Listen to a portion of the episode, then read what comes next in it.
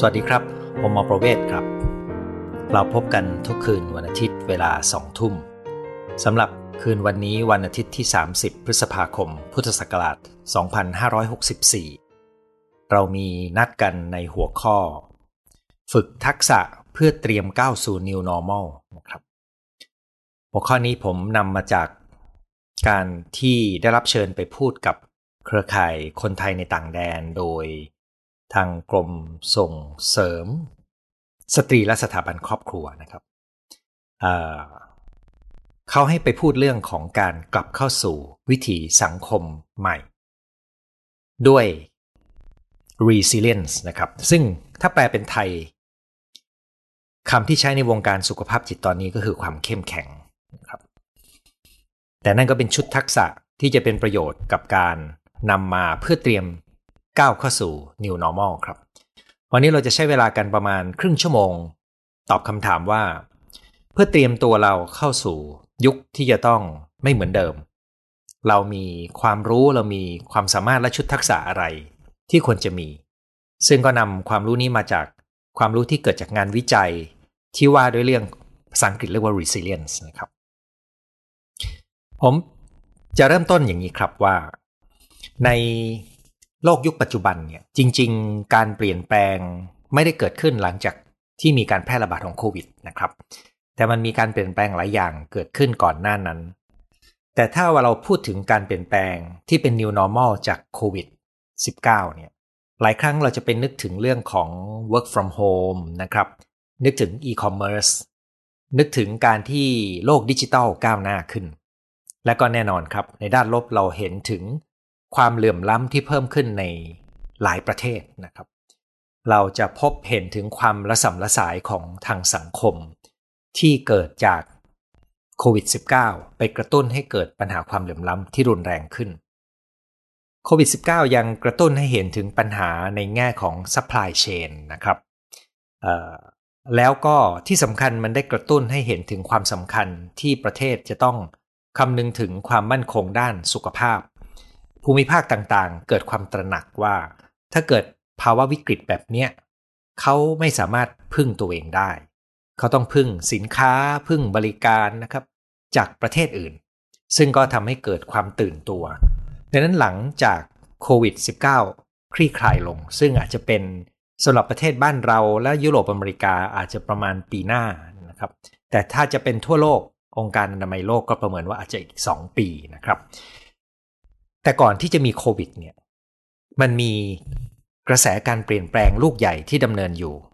ซึ่งเคยคุยกันมานะครับ เราเคยคุยกันถึงคำว่า VUCA นะครับ VUCA ท่านที่สนใจใส่คำว่า VUCA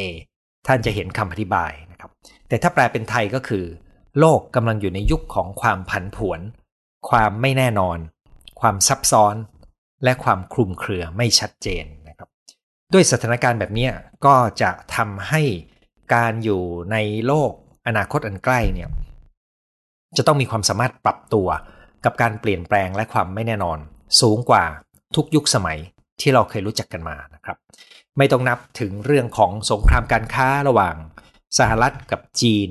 ที่พยายามที่จะแยกออกจากกันในระบบเศรษฐกิจที่เรียกว่า decoupling นะครับ แล้วก็ยังมี กระแสของการต่อต้านระบบที่มีอยู่ในประเทศต่างๆ อยู่เดิม ซึ่งภาษาอังกฤษจะใช้คำว่า anti establishment นะครับ อะไรก็ตามที่ establish หรือว่าก่อตั้งขึ้นมาแล้ว เป็นสิ่งที่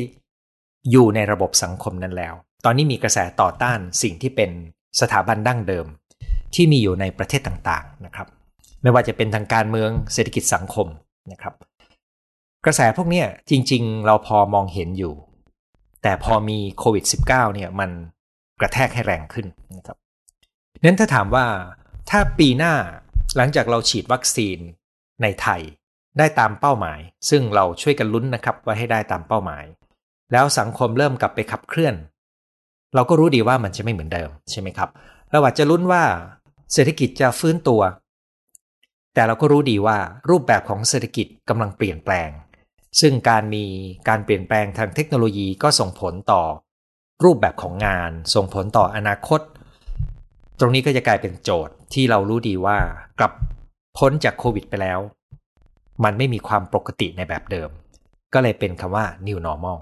โลกจะไม่เหมือนเดิม ซึ่งปัจจัยใหญ่ ๆ ที่เกิดขึ้นก่อนหน้านั้น ร่วมกับโควิดที่มากระตุ้นให้รุนแรงขึ้น แถมยังเพิ่มประเด็นใหม่บางประเด็นเข้ามา โดยเฉพาะในเรื่องของความมั่นคงของอาหาร สุขภาพ และก็ที่เมื่อสักครู่ได้พูดถึง global supply chain เนี่ยนะครับ ยกตัวอย่างอาหารเนี่ยนะครับ ผมเคยพูดถึงสิงคโปร์ว่า ก่อนหน้านี้เขาต้องพึ่งพิงอาหารจากประเทศอื่นๆนะครับ ตอนนี้ก็ยังพึ่งพิงอยู่ในปริมาณสูงนะครับแต่โควิด -19 ทำให้เขาตระหนักว่าเขาต้องมีอาหารเป็นของตัวเองด้วยนะครับงั้นเขาก็ตั้งภาพวิสัยทัศน์ของประเทศว่า ภายในปี 2030 เขาจะต้องมีอาหารสำหรับเลี้ยงประชากรของเขาได้ 30%ของความต้องการในประเทศ ซึ่งก็ยังน้อยอยู่นะครับ แต่มันคือการพยายามที่จะพึ่งตัวเองได้ให้สามารถจัดการดูแลประชาชนในสภาวะวิกฤต ซึ่งอาจจะเกิดอะไรขึ้นได้อีกหลายเรื่องราวนะครับ การแพร่ระบาดของโควิด -19 ครั้งนี้จึงเป็นตัวสร้างความตระหนัก แล้วก็เป็นตัวจุดประกายให้เกิดความตื่นตัว ในหลาย ๆ เรื่อง ซึ่งจะนำไปสู่ระลอกของการเปลี่ยนแปลงดังนั้นที่เราคุยกันถึง VUCA นะครับ VUCA ก็จะยังคงมีอยู่ เราพูดกันถึงเรื่องของกระแสความเหลื่อมล้ำซึ่งมีโดยเฉพาะอย่างยิ่งกับคนรุ่นใหม่เกิดขึ้นในหลายประเทศนะครับ โอกาสที่คนรุ่นใหม่จะมีที่ยืน จะมีการงานที่มั่นคง มีการเงินที่สามารถสร้างเนื้อสร้างตัว ลงหลักปักฐานได้เนี่ย มันยากขึ้นกว่าเดิมเรื่อยๆนะครับ ประเทศที่ก้าวหน้าแล้วก็มีปัญหานี้เช่นกันนะครับรวมถึงประเทศที่เรากำลังปลื้มเวลาที่ดูซีรีส์เช่นประเทศเกาหลีใต้นี่นะครับ ปรากฏการณ์นี้จึงเป็นปรากฏการณ์ที่แสดงให้เห็นถึงปัญหาในเชิงระบบใหญ่ แล้วเรากำลังกำลังดีใจที่เราหวังว่าเราจะพ้นโควิดนะครับ แต่เรากำลังจะเจอโจทย์ที่ยังรอคอยเราอยู่ข้างหน้าอยู่ดีนะครับ แน่นอนนะครับ โจทย์ปัจจุบันหลายคนกำลังลำบากเรื่องอาหารการกินรายได้ การงาน มันเป็นผลกระทบที่ก็ต้องอาศัยมาตรการของรัฐมาช่วย ในการปรับตัวในระดับบุคคลเนี่ยเราจะทำอะไรได้บ้าง และมีทักษะอะไรที่จำเป็นเพื่อช่วยให้เราสามารถที่จะอยู่รอดได้ โดยมีความรู้สึกสนุกท้าทาย และมีความสุข มีความสำเร็จ เหมาะในระดับที่เรารู้สึกพอใจนะครับอันนั้นก็จะกลายเป็น ชุดทักษะที่เราต้องการ และก็คือสิ่งที่เราจะคุยกันในวันนี้นะครับ สิ่งหนึ่งที่เราจะต้องรู้แน่ๆก็คือว่า ถ้าเราไม่ได้กลับไปอยู่ในรูปแบบวิถีชีวิตในแบบเดิมนะครับ แล้วอัตราเปลี่ยนแปลงมันจะเร็วขึ้นเรื่อยๆ แต่มันจะกระทบแต่ละแต่ละส่วนที่แตกต่างกันนะครับ ส่วนใหญ่แล้วมันก็จะกระทบกับจุดที่เปราะบางอยู่เดิม กระทบกับภาคอุตสาหกรรมหรือบริการที่ กำลังล้าสมัยนะครับ เราจึงจำเป็นที่จะต้องตีโจทย์ให้รู้ชัดว่ากระแสใหญ่กำลังเคลื่อนมากระทบเราอย่างไรนะครับ เราในที่นี้แต่ละคนจะได้รับผลกระทบไม่เท่ากัน ขึ้นอยู่กับอาชีพการงาน ธุรกิจที่ทำอุตสาหกรรมที่อยู่เนี่ยนะครับ แต่ชุดทักษะที่ผมจะพูดถึงเนี่ยเป็นชุดทักษะกลางที่ควรจะต้องมีกัน ทุกคน โดยเฉพาะรุ่นลูกหลานยิ่งจะต้องมีกันใหญ่นะครับ ก่อนหน้านี้ผมเคยพูดถึงภาวะวิกฤตกับการฟื้นตัวนะครับ ว่าเวลาที่เราพูดถึงความสามารถในการฟื้นตัวหลังจากเราสะดุดล้มลงเนี่ยแล้วเราจะเก่งขึ้นแกร่งขึ้นเนี่ยอันเนี้ยคือแนวคิดของไอตัว resilience หรือว่าตัวความเข้มแข็งทางใจนะครับ แล้วก็ได้เปิดประเด็นไว้ว่า ให้ความสามารถในการจัดการปัญหาและวิกฤต และฟื้นกลับมาได้ แถมเรียนรู้และเติบโตได้เนี่ยจะเป็นคุณสมบัติสำคัญ ในแนวคิดนี้นะครับ เพื่อให้ง่ายกับการพูดคุย ผมจะเรียงประเด็นไว้ 6 ประเด็น ซึ่งก็นำมาจากความรู้เดิมที่ผมได้ติดตามแล้วก็ได้ทำการศึกษาในพื้นที่นะครับ กับกลุ่มเด็กนักเรียนกับคนที่จัดการชีวิตไม่ได้ 2 กลุ่มนะครับ แล้วก็นำไปสู่โปรแกรมพัฒนาทักษะสำหรับบุคลากร แล้วก็ทักษะสำหรับพัฒนาเด็ก และวัยรุ่นครับ แต่ครั้งนี้จะมาเรียงใหม่ โดยมองจากประเด็นของการเปลี่ยนแปลงที่มีวูก้าอยู่ข้างหลังนะครับอยู่เบื้องหลังนะครับมีอยู่ด้วยกัน 6 6 ตัวหรือ 6 ทักษะนะครับ เรียงเลยนะครับ ตัวแรกครับ เราต้องการความสามารถที่จะยอมรับความเป็นจริงที่เปลี่ยนแปลงไปอย่างรวดเร็วนะครับ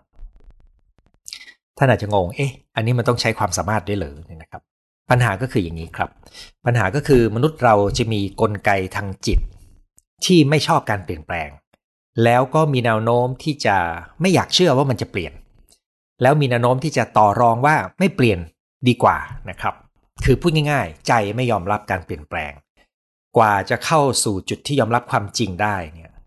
มันจะต้องใช้เวลามากน้อยต่างกันนั้นความสามารถของเราก็คือที่จะต้องมีก็คือ เราจะทำยังไงให้เราสามารถดูสภาพข้อมูลความเป็นจริง แล้วสามารถยอมรับการเปลี่ยนแปลงที่เกิดขึ้นได้อย่างรวดเร็วทันการนะครับ เพราะเรายิ่งยอมรับความเป็นจริงใหม่ได้เร็วเท่าไหร่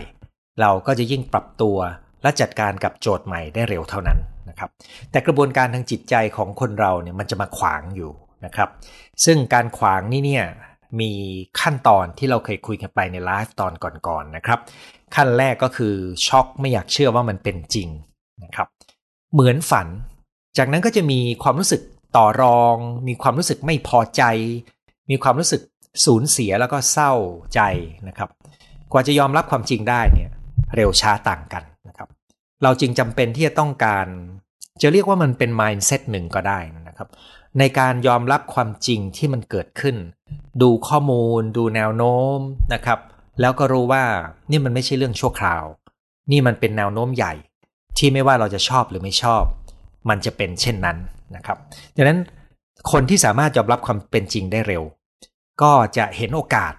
แล้วก็จะสามารถปรับตัวได้เร็วดังนั้นนี่จึงเป็นข้อแรกที่ผมคิดว่าการที่เราจะมีทักษะในการก้าวเข้าสู่ new normal เนี่ยควรจะต้องฝึกเรียนรู้ที่จะดูข้อมูลความเป็นจริงและยอมรับมันให้ทันนะครับเพราะมันจะเปลี่ยนเร็วนะครับ สองครับในการที่เราจะยอมรับแล้วก็เผชิญกับการเปลี่ยนแปลงที่รวดเร็วเนี่ยนะครับ เราต้องการการรู้จักตัวเอง การรู้ว่าตัวเองมีจุดอ่อนจุดแข็งอะไร การรู้ว่าตัวเองมีความต้องการอะไร มีศักยภาพด้านไหนนะครับซึ่งการรู้ตัวเองเนี่ยถ้าเรารู้จักตัวเองด้วยดีนะครับ มันจะนำมาซึ่งการรู้จักเลือกว่าจะไปทำอะไร แล้วก็เลี่ยงจากอะไรนะครับ มันจึงจะสบสะสมความสำเร็จ แล้วก็มันจะนำไปสู่ความเชื่อมั่นนั้นในข้อ 2 นี้ก็คือการรู้จักตัวเองและเชื่อมั่นในตัวเอง ในเรื่องของการเรียนรู้และปรับตัวนะครับ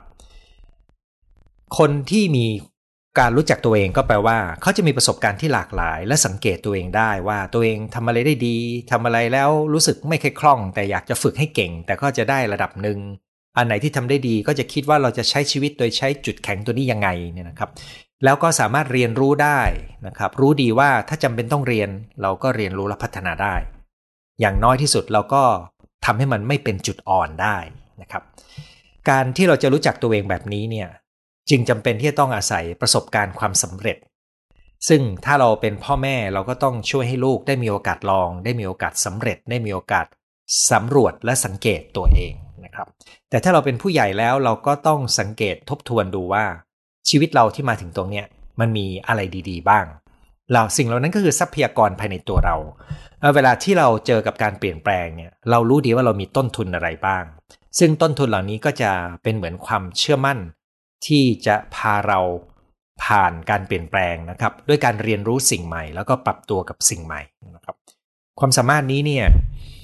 เป็นที่น่าเสียดายว่าในระบบการศึกษาไทยปัจจุบันไม่ได้เน้นนะครับ คือระบบการศึกษาเนี่ยจะเน้นให้ไปรู้จักวิชาการเป็นเรื่องๆ แต่ไม่เคยได้สอนให้รู้จักตัวเองนะครับ เมื่อไม่นานมานี้ผมมีโอกาสคุยกับวัยรุ่นคนหนึ่งเกี่ยวกับหนังสือเล่มที่ผมพูดถึงนะครับ หนังสือเรื่องของสงครามเย็นนะครับของอาจารย์กนกรัฐเนี่ยผมก็เอาประเด็นในนี้ไปลองคุยแย่กับวัยรุ่นที่ใกล้ตัวคนหนึ่งเขาก็บอกว่าจริง ๆเขารู้สึกเหมือนกันว่า ระบบการศึกษาไม่ได้ช่วยให้เขารู้จักตัวเองมากขึ้น เขาอยากจะให้ระบบการศึกษาเนี่ยมีกระบวนการที่ทำให้เขารู้จักตัวเอง เพื่อเขาจะได้รู้ว่าเขาจะวางตัวเองยังไงในอนาคต ซึ่งเป็นความต้องการที่สำคัญมากของวัยนี้นะครับ แต่เรื่องนี้เป็นเรื่องน่าเสียดายที่เรายังขาดกระบวนการนี้ดังนั้นถ้าเรายังไม่มีกระบวนการนี้ ผมก็เชื่อว่าโลกอนาคต คนไทยจะมีปัญหาการปรับตัวเรื่องนี้นะครับอย่างไรก็ตามถ้าคุณเป็นผู้ใหญ่ ซึ่งคนอายุเฉลี่ยในการฟังรายการนี้อยู่ที่วัย 40 เนี่ย ผมเชื่อว่าประสบการณ์ชีวิตของคุณมีมากพอที่คุณจะรู้ตัวเองในระดับหนึ่ง คุณอาจจะไม่มั่นใจบางเรื่องครับ แต่ขอให้รู้ไว้ว่า มีแต่การเรียนรู้ตัวเองและเพิ่มความเชื่อมั่นว่าเราจะเรียนรู้อะไรก็ได้ถ้าจำเป็นเนี่ยนะครับ อันนี้จะเป็นความสามารถที่สำคัญมาก เพราะคุณจะมีความเชื่อมั่นว่าไม่ว่าจะเกิดอะไรขึ้น ไม่ว่าเราจะชอบไม่ชอบ เราก็ยังรู้ว่าเราควรจะวางตัวยังไง เราจะต้องเรียนรู้อะไร แล้วเราก็พร้อมที่จะเรียนรู้สิ่งนั้น อันนี้คือข้อ2นะครับสามก็คือในโลกยุคอนาคตเนี่ยมันจะมีปัญหาใหม่ ๆ มันจะมีเรื่องที่ซับซ้อน มันจะมีสิ่งที่ไม่คุ้นเคยเต็มไปหมดนะครับนั้นเราต้องการชุดทักษะในการจัดการปัญหาที่ซับซ้อนนะครับปัญหาใหม่ๆ ปัญหาที่เราไม่คุ้นเคย ซึ่งถ้าคุณฟังหัวข้อนี้แล้วคุณอาจจะจำได้นะครับว่าผมเคยหยิบเอาหัวข้อนี้มาขยาย พูดเป็นการไลฟ์ครั้งหนึ่งไปแล้ว ก็คือทักษะการจัดการปัญหาที่ซับซ้อน ในความที่โลกเปลี่ยนแปลงและมีความซับซ้อนมากขึ้น ปัญหาก็จะมีความซับซ้อนมากขึ้นกว่าเดิม หน้าตาของปัญหาที่เราจะเจอเนี่ยมันจะเปลี่ยนหน้าตาไปนะครับ แต่ว่าจริง ๆ แล้วในกระบวนการคิดในการแก้ปัญหาเนี่ยมันจะยังเหมือนเดิมนะครับ ก็คือเราเจออะไรก็ตาม เราก็ต้องเริ่มต้นจากการทำความรู้จักและเข้าใจในความเป็นปัญหาของสิ่งนั้นก่อน ซึ่งตัวนี้ก็จะผสมกับความสามารถในการเรียนรู้นะครับ รวบรวมข้อมูลประมวล ทำความเข้าใจในปัญหาก่อนที่จะไปดูว่ามันมีทางเลือกอะไรบ้าง ซึ่งในหลักของทางเลือกก็คือ เรายิ่งชัดในตัวเลือกมากเท่าไหร่ ก็จะช่วยให้เรามีความสามารถในการตัดสินใจได้ดีเท่านั้น จากนั้นก็จะเป็นเรื่องของการลงมือแก้โดยยอมรับว่าบางอย่างเราควบคุมไม่ได้ เราจำเป็นที่จะต้องยอมรับมันตามข้อหนึ่งแล้วก็บางอย่างที่เราควบคุมได้ เราจะต้องโฟกัสและเรียนรู้ที่จะลงมือทำให้ดีนะครับ ข้อนี้จึงเป็นข้อของการเข้าใจขั้นตอนการแก้ปัญหาให้เป็นระบบ แล้วไม่ว่าจะเจอปัญหาอะไรก็ตาม เรามีหลักคิดชุดนั้นอย่างถูกต้อง โจทย์อะไรก็ตามซับซ้อนแค่ไหน ขั้นตอนการแก้ปัญหายังคงเหมือนเดิมนะครับ มันแค่ว่าเรารู้ในเรื่องนั้นมากน้อยแค่ไหน มันมีข้อมูลใหม่ที่เราต้องการเรียนรู้มากเพียงใดนะครับ แต่หลักคิดในการแก้ปัญหายังเหมือนเดิมครับ 4. ครับ เราต้องการความสามารถหรือทักษะในการดูแลตัวเอง ในทุกสถานการณ์ และดูแลสายสัมพันธ์คนรอบตัวนะครับข้อนี้ผมรวมกันไปเลย เพื่อให้จำนวนข้อมันน้อยนะครับ จริง ๆ เนื้อมันไม่ค่เหมือนกัน การดูแลตัวเองเนี่ยก็คือการพื้นฐานนะครับ กินนอนออกกำลังกาย แล้วก็การสามารถที่จะอยู่กับตัวเองอย่างมีความสุขอย่างง่าย การใส่ใจคนรอบข้าง การสำนึกขอบคุณในสรรพสิ่ง การรู้ว่าอะไรสำคัญสำหรับตัวเอง แล้วก็การใส่ใจที่ทำให้เรามีคนเกื้อกูลกัน แบ่งปันช่วยเหลือ มีคนต้องการความช่วยเหลือเราช่วยเขา เราต้องการความช่วยเหลือเรามีคนช่วยเราครับสิ่งเหล่านี้จะทำให้เราลดความโดดเดี่ยว แล้วก็มีความอุ่นใจ ในวันที่เกิดสถานการณ์ที่ไม่แน่นอน ในวันที่คลื่นของการเปลี่ยนแปลงมากระทบถูกเราแรงเนี่ยการที่เรามีเพื่อนฝูง คนรู้จักที่หลากหลายวงการหลากหลายอาชีพ เราจะได้รับความรู้ข้อมูลที่หลากหลายนะครับ เราจะติดตามความเป็นไปได้ชัดขึ้น แล้วถ้ามันกระทบแรงมาที่จุดเรา เราก็มีเพื่อนที่อยู่จุดอื่นมาช่วยกันนะครับ อันนี้ก็คือการอาศัยเครือข่าย เพื่อช่วยกันรับนะครับ ช่วยกันรับผลกระทบ ซึ่งแน่นอนว่าถ้ากลไกสังคมมีสิ่งเหล่านี้นะครับ คือมีการช่วยเหลือเกื้อกูลกัน มีชุมชนที่ดี ตรงนี้ก็จะช่วยให้ ปัญหาทุกอย่างเนี่ยมันจัดการได้ง่ายขึ้น ในระดับบุคคลก็คือเราต้องดูแลตัวเองเป็น แล้วก็เราต้องไม่ปิดตัวนะครับ เราต้องสามารถที่จะเกื้อกูลและมีมิตรภาพกับคนในหลากหลายวงการ เพื่อทำให้เรารู้ทันกับการเปลี่ยนแปลง และเพื่อทำให้เรามีแหล่งช่วยเหลือที่หลากหลาย รวมถึงได้มีโอกาสช่วยเหลือคนอื่นด้วยอันนี้คือข้อที่4นะครับข้อที่ 5 ก็คือทั้งหมดเมื่อมีแล้วเนี่ย ในความเป็นจริงใหม่นะครับในการรู้จักตัวเองนะครับในการแก้ปัญหาในการมีเพื่อนฝูง สายใยและดูแลตัวเองเป็นเนี่ยเราต้องปรับเป้าหมายในชีวิตของเรา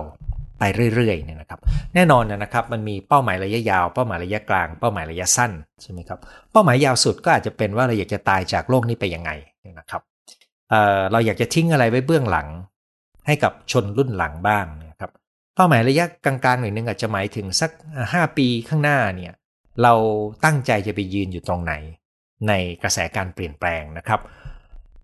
เช่น ถ้าสมมุติว่าคุณอายุ 40 กว่าเนี่ยคุณอาจจะต้องนึกถึงการเปลี่ยนแปลง คุณอาจจะต้องนึกถึงงานใหม่ หรือการไปหาอะไรทำด้วยตัวเอง การเกษียณ พวกนี้ล้วนแล้วแต่ต้องการเป้าหมายที่เป็นระยะค่อนไปทางยาวหน่อยหนึ่งแล้วก็ภายใน เป้าภายในเวลาปีหรือไม่กี่เดือนก็ต้องมีนะครับว่า เช่นตอนนี้เรากำลังอยู่ในช่วงที่เรากำลังลุ้นที่จะได้รับฉีดวัคซีนกันนะครับ มันก็เริ่มมีความชัดเจนว่าเราควรจะได้ฉีด อย่างน้อยก็ในครึ่งปีหลังนี้นะครับ แล้วก็หวังว่าจะไม่มีปัญหาวัคซีนกันนั้นมันก็สามารถทำให้เราพอจะมองเห็นว่าเราจะขยับต่ออยังไงได้นะครับ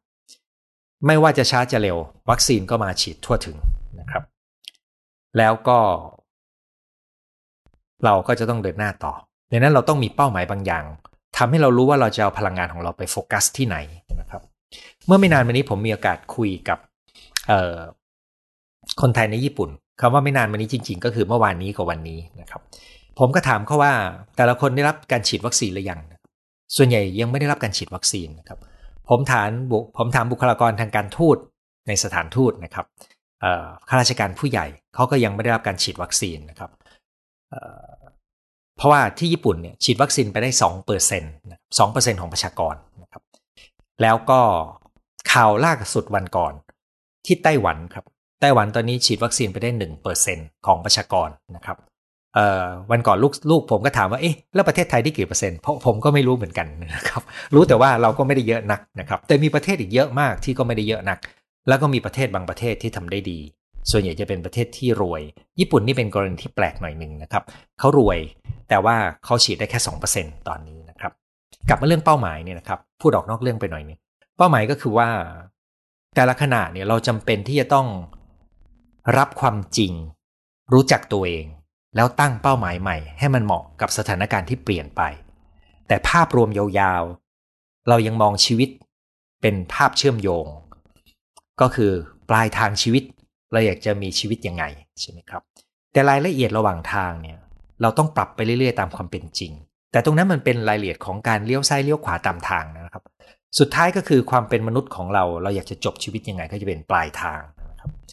ในเป้าหมายนี้เนี่ยหลักสำคัญก็คือในโลกที่เปลี่ยนแปลงเร็วนะครับ เราอย่าตั้งเป้าปลายทางที่ชัดและละเอียดเกินไป เพราะเราไม่รู้ว่ามีตัวแปรอะไรมากระทบบ้างนะครับ แน่นอนนะเรามีการเรียนว่าเป้าหมายที่ดีควรจะมีความชัดเจนนะครับ แต่เป้าที่ชัดจริง ๆ ควรจะเป็นเป้าในเชิงกระบวนการที่เราลงมือทำโดยรู้ทิศทางว่าเรากำลังจะไปไหนนะครับ ส่วนมันจะไปได้ยังไงในรายละเอียด หรือจะไปถึงตรงไหนเมื่อไหร่เนี่ย อันเนี้ยบางทีบอกยากเหมือนกันนะครับ ความเข้าใจในการตั้งเป้าหมายให้เป็นการมีศิลปะในการตั้งเป้าหมายชีวิตก็จะเป็นทักษะที่สำคัญนะครับ ผมเจอคนรุ่นใหม่จำนวนหนึ่งนะครับเขาสามารถที่จะบอกได้ถึงความจริง ๆ ไม่ใช่เฉพาะคนรุ่นใหม่ครับ คนทุกรุ่นที่เคยเจอนะครับ หลายคนสามารถบอกได้ว่าเขาไม่ชอบอะไรนะครับ แต่เขาบอกไม่ได้ว่าเขาต้องการอะไรที่เป็นรูปธรรม แล้วที่สำคัญก็คือ เขาบอกไม่ได้ว่าเขาจะลงมือทำอะไร เพื่อไปถึงเป้าหมายตัวนั้นนะครับ อันนี้เป็นส่วนขาดที่สำคัญ หลายคนถ้าพ่อแม่ไม่ได้ใส่ใจให้เขาเรียนรู้ด้วยตัวเองนะครับ จะบ่นเก่ง จะรู้ว่ามีปัญหาแล้วไม่พอใจ แต่ไม่บอกว่าจะเดินยังไงด้วยตัวเอง แล้วก็ไม่ละกล้ารับผิดชอบด้วยนะครับ นั้นไม่ว่าคุณจะอายุเท่าไหร่ก็ตาม ขอให้คุณเรียนรู้ที่จะตั้งเป้าหมายเป็น แล้วฝึกครับ ฝึกว่าเอ๊ะแล้วเมื่อเราตั้งเป้าหมายแบบนี้แล้ว มันบรรลุไหมมันได้ผลไหมนะครับ แล้วเรียนรู้กระบวนการตั้งเป้าหมายให้ดีครับ เพราะการตั้งเป้าหมายให้ดีอยู่เสมอ ภายใต้การเปลี่ยนแปลงที่เกิดขึ้นเป็นประจำเราจะรู้ดีว่าไม่ว่าจะเกิดอะไรขึ้น เรายังคงมี ความรู้สึกสนุกได้ มีความรู้สึกท้าทายได้ เพราะเป้าหมายที่ดีมันจะเป็นตัวล่อให้เราเล่นสนุกกับการเปลี่ยนแปลงนะครับ คือเรารู้ว่ามันเปลี่ยนไปอ่าเราก็ตั้งเป้าแบบนี้นะครับเออเปลี่ยนใหม่เราปรับตรงนี้เนี่ยนะครับทั้งนี้สนุกครับ แต่ถ้าเรายึดกับเป้าหมายที่เราอยากได้แบบแข็งตัวมากนะครับพอมีการเปลี่ยนแปลงแล้วเราจะยอมรับได้ยากครับ เป้าหมายในยุคที่มีความไม่แน่นอนจริงจะต้องเป็นเป้าหมายที่มีความยืดหยุ่น แต่ก็ชัดเจนในภาพระยะยาวนะครับ ตรงนี้ผมคิดว่าเราจำเป็นที่จะต้องให้เวลากับศิลปะการตั้งเป้าหมายชีวิต การตั้งเป้าหมายในงาน ความสัมพันธ์ สุขภาพนะครับ เป็นเรื่องดีๆ ที่เราจะต้องฝึกครับ สุดท้ายนะครับสำหรับทักษะตัวสุดท้ายที่ 6 ก็คือ เป็นทักษะที่ไม่เคยได้พูดถึงกันมากนักนะครับ คือความอดทนและความเพียรพยายามพอถึงที่สุดเรารู้ดีว่า เวลาที่เราเจอกับการเปลี่ยนแปลงเราต้องปรับตัวครับ แล้วเวลาเราปรับตัวเนี่ยช่วงแรกมันจะช้าหน่อยหนึ่งนะครับภาษาอังกฤษเขาจะใช้คำว่า learning curve นะครับคือเวลาเราเรียนรู้อะไรใหม่มันจะเสียเวลาเรียนช่วงแรกช้าหน่อยหนึ่งพอเราพอเราเรียนรู้ดีปุ๊บมันจะพุ่งขึ้นเร็วนะครับนั้นเวลาที่เราเจอกับงานการเปลี่ยนแปลง เราต้องอดทน เราต้องมีความเพียรแล้วเราต้องอึดในการที่เราจะทำมันอย่างต่อเนื่อง แล้วก็มีความสำเร็จในแต่ละก้าวแต่ละก้าวที่ไม่ต้องใหญ่เกินนะครับให้ความสำเร็จเล็ก ๆ พวกนี้นี่แหละครับ ที่จะเติมให้เรามีพลัง และพลังพวกนี้แหละครับ จะทำให้เราไม่กลัวการเปลี่ยนแปลงนั้นในทักษะ 6 ตัวนี้นะครับ ดูเหมือนว่าแต่ละตัวมันแยกตักกัน แต่จริง ๆ ทุกตัวมันสัมพันธ์ถึงกันนะครับ ผมจะทวนอีกทีหนึ่งนะครับ ตัวแรกก็คือเราต้องเร็วกับการยอมรับความจริงที่เปลี่ยนไปนะครับ เพื่อเราจะได้ปรับ ตัวเองและเป้าหมายใหม่ให้เหมาะสมกับความเป็นจริงใช่ไหมครับสองคือเราต้องรู้จักตัวเองให้ดีมากๆ แล้วก็มีความเชื่อมั่นในการเรียนรู้ของตัวเองนะครับ ดูแลสมองของตัวเองให้ดี เพราะว่าสมองคืออวัยวะสำคัญในการเรียนรู้นะครับ และที่สำคัญก็คือเราต้องรู้ว่าเราเรียนรู้อย่างไงนะครับ ซึ่งเป็นวิชาสำคัญมาก ว่าตัวเรามีความถนัดด้วยวิธีการเรียนรู้อย่างไร แต่ละคนจะเรียนรู้ไม่เหมือนกัน ต้องเข้าใจกระบวนการเรียนรู้ของตัวเองนะครับ พื่อเราจะได้มั่นใจได้ว่าเกิดอะไรขึ้น เราเรียนรู้และปรับตัวได้เสมอสามคือฝึกแก้ปัญหาให้เป็นระบบ เพราะว่าปัญหาที่ซับซ้อนยังไงก็ตาม ขั้นตอนมันเหมือนกันนะครับ เราจะมองทะลุ เพียงแต่เรารู้ว่าเราขาดข้อมูลอะไร ขอเวลาหน่อยหนึ่งนะครับสี่ก็คือดูแลตัวเองและสายสัมพันธ์ห้าก็คือ ฝึกตั้งเป้าหมายให้เป็นนะครับหกอดทนครับ เวลาที่เราเริ่มต้นใหม่ เวลาที่เราปรับตัว เราต้องมีศิลปะของการ สร้างความรู้สึกฮึกเหิม ด้วยการอดทน มีความสำเร็จเล็กๆ แล้วก็ปรับเดินต่อนะครับ มีแรงฮึดเดินต่อนะครับมือนอย่างที่ปราดโบราณของจีนท่านหนึ่งพูดไว้ว่าขนทางไกลหมื่นลี้เริ่มต้นที่การเดินก้าวแรกหกตัวที่ผมพูดมาเนี่ยอยู่ภายใต้แนวคิด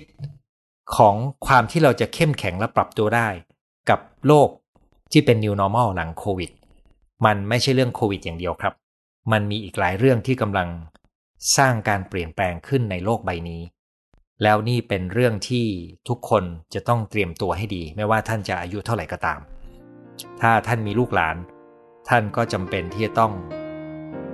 เตรียมลูกหลานให้มีความพร้อมกับสิ่งเหล่านี้ด้วยเช่นกันครับ